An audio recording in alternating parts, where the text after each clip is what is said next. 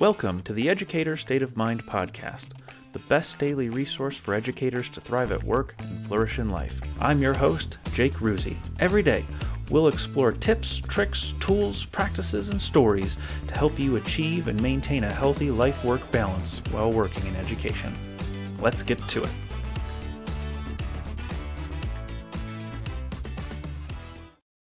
Today, on the topic of focus, we are talking about eliminating distractions, something that these days is increasingly harder and harder to do.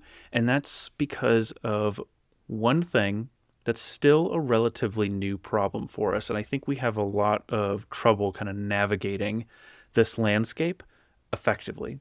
And that is notifications on our devices.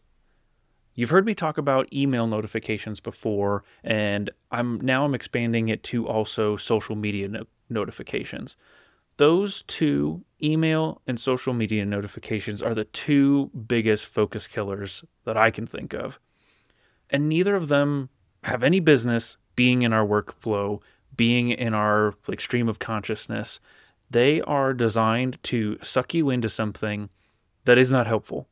So First thing I want you to do to increase your focus by eliminating distractions is to turn off as many notifications as you possibly can.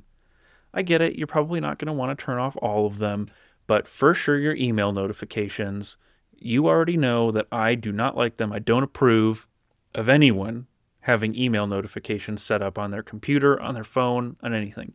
Because if somebody needs to get a hold of you immediately, they should not be doing it via email. And oftentimes, when we get an email, there's a lot of steps and things that we have to go through to be able to get it out of our inbox or get it out of our to do list. And most of the time, that's not helpful for us. There's a time and place to be able to look at our emails, and that is not the second you get an email. So turn off your notifications on that. And if you have social media notifications set up, just get rid of them. You don't need those. I get it, maybe if you want to keep notifications that you got a message or something, but you do not need to know every time somebody likes your post or every time somebody posts something that Instagram thinks you might find interesting because it's just going to be a distraction. The more times you have to see your phone lighting up, buzzing, making a sound, letting you know, hey, bring your attention over here, the less you're going to be able to focus on what truly matters. So please turn off your notifications. I can't stress that enough. The second way that we need to eliminate distractions is to stop multitasking. A lot of people pride themselves in being able to bounce around from one task to the other and kind of juggle a lot of stuff.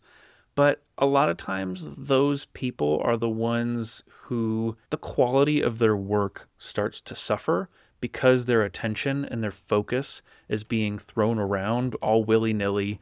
Nothing's ever really getting enough attention, and you should not allow that to happen to your work. I personally take pride in my ability to deliver high quality work consistently. And the only way I'm able to do that is by giving my work its full attention. And if we want to expand this to talking about our work with students, then we need to be giving them our full attention and not multitasking when we're face to face with a student or when a student needs something from us. If our minds are distracted with the 10 other things we have to do, that's not okay. It's, we're not going to be able to be fully present and do a good job on anything. The third way that I want you to th- think about how you can eliminate distractions, this one might sound a little weird. I want you to avoid rabbit holes. I am personally someone who has a lot of ideas. I have a lot of ideas for the things that I can do to serve my school, to serve my students, to serve my community in general. And because of that, I'm constantly having new ideas which come with new questions and new research that I have to do and new just action items to be able to get those things off the ground. Those send me down rabbit holes. And if you're anything like me, when you have an idea pop into your head, you might think, ooh, I should look that up. I should start looking into that. That is a rabbit hole that is taking away from the task at hand. And I'll give you an example. of what this looks like. So, for me, for the podcast, for my newsletter, I sometimes like to talk about AI and how we can use AI in an effective and meaningful way. I am an advocate for using AI, and I think that if we can use it effectively, then that could save us a ton of time, save us a ton of energy, and overall help with achieving and maintaining a healthy life work balance. But here's the thing it can be distracting because that's all I want to think about sometimes. And that's just not going to be an effective use of my time. Because there's a lot more to achieving a healthy life work balance than just AI. And so I get emails from Magic School, and they have just come out with a certified trainer program. So you can become a certified Magic School trainer. And that was super exciting for me to hear.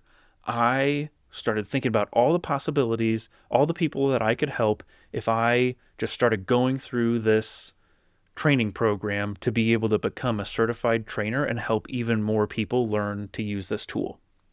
But here's the thing in the middle of me going down that magic school trainer rabbit hole, I realized that it didn't matter. It did not align with the goals I have right now. Maybe I can come back to it sometime, but I needed to step away and not focus on learning more about becoming a magic school trainer because I have other things to worry about. Uh, for example, I had my newsletter to write and this podcast to record. And those are where my priorities lie right now. If I were to start taking on yet another thing and going down another rabbit hole of trying to become some magic school trainer, which, to be clear, I still want to do someday. I want to come back to that, but right now is not the time. I need to avoid that distraction and move on. So I'm sure you can relate to my tendency to wander around to all the incredible things that I could possibly be doing. But the fact is that if we allow ourselves to wander around and try to do everything, we're not going to be able to accomplish anything with very much fidelity. And so that is why we need to eliminate distractions in as many ways as we possibly can. And so tomorrow we are going to talk about how we can set goals that are going to help us focus. That's all I have for you today. Let me know what you think about eliminating distractions. What have you found helpful? What, if anything, did you not find helpful? Or what are you already doing? Let me know. I'd love to hear from you. Thanks for listening, and I will see you tomorrow. Thank you for listening to the Educator State of Mind podcast. If you enjoyed today's episode, don't forget to follow, rate, and leave a review. Your feedback is extremely valuable because together we can make the show the best daily resource for educators. And did you know that you can get involved with the show?